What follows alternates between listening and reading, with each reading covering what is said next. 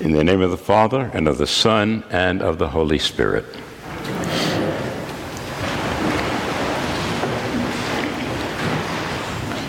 I think the joke's on me. I'm reminded of how Woody Allen adapted an old Yiddish saying if you want to make God laugh, tell him your plans. The first version of this sermon was based in part on what I thought was today's first reading, describing the Hebrews in their journey after being freed from slavery in Egypt. But it turns out that the church, in its infinite wisdom, offers two different tracks of readings, and the one for which our parish happens to have a subscription isn't the one I intended to quote. So instead of hearing about being on a journey, we had the story of Abraham's wife Sarah, who, although described as, quote, having ceased to be after the manner of women, unquote, nonetheless was told she would have a baby. And she did. After a moment or two of, oops, what shall I do? It came to me that maybe it wouldn't be stretching it too far to point out that what Sarah and Abraham had expected their lives to be like turned out not to be what would happen. It reminded me of how not just once, but quite a few times in my life, and probably in yours as well, what I'd planned to happen, what I expected to happen, didn't. Sometimes the changes were all right, but other times they caused quite a disruption and were, to say the least, unwelcome. Being too stubborn to abandon my original sermon theme completely, that of being on a journey, I turned to the gospel for today, and that helped, at least somewhat. There, the disciples are on a journey going from village to village with Jesus, and then he sends them on without him. The disciples didn't know what that would be like, had no guarantee as to what kind of reception they would get. It would be what it would be. This is the first weekend for our parish without Father Sunil as our rector. It's still new and seems so unreal. For me, at least, it means the loss of serving with a respected colleague and much more, a good friend.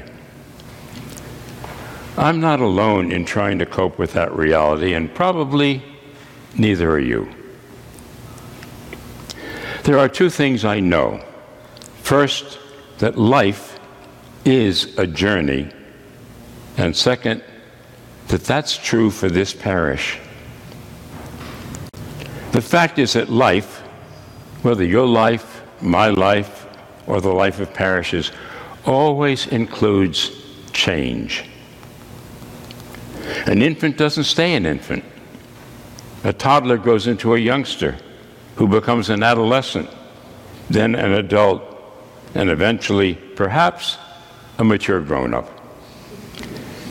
The point is that life itself is not static. It consists of one change after another, some welcome and some not. But in those changes, in one way or another, God is present, not absent. Do you believe that? Do you trust that? Does it make any difference? Think about your life right now. If all is going well and you're pleased with what's happening in your life, do you take it for granted? Or do you stop and think to give thanks to God? If you're struggling with something, do you remember that you're not alone in facing whatever challenges may be present? Back in the 19th century, Edward Osler, an English surgeon, wrote a poem later set to a hymn tune, which was then already 250 years old. The words are simple, words we sang. O God unseen, yet ever near. Sometimes, especially in the midst of change, particularly unwelcome change, we may so focus on what is happening that we forget that God is near. I suspect that's why the poem continues with the immediate plea, Thy presence may we feel. A plea which I'm sure I'm hardly alone in having prayed while in the midst of trying to cope with one situation or another.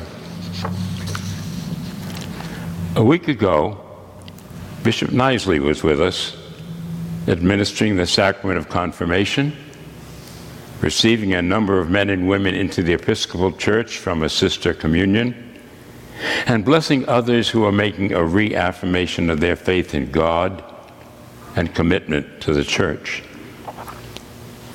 In the course of that liturgy, the bishop asked all present a series of questions. Questions not only about a belief in God, but our intention to reflect that belief in the way we live. One answer to those questions was, I will with God's help. With God's help. It makes a difference. It makes a big difference as to how we compose and cope with unwelcome or painful change. Do we think or act as if whatever we do completely depends on us with no thought of or reaching out to God? If, or maybe more realistically, when that happens, that's when we need to stop. That's the time to refocus, to remember that God, while unseen, is near, is with us. And here's a news flash none of this is entirely new or unique to us. I suspect the author of Psalm 121 experienced exactly that, leading him or her to cry out, From where is my help to come? And the answer came immediately My help comes from the Lord, the maker of heaven and earth. Both the question and the answer are as timely today as they were thousands of years ago. Every one of us is on a journey, and so is our parish. The opening hymn says, All our hope on God is founded. That God, the God we worship, the God who is unseen yet ever near, is the same God who was with Abraham and Sarah, who was with the disciples as their lives were changed, and will be with you and me and with our beloved parish. My brothers and sisters, count on that. Amen.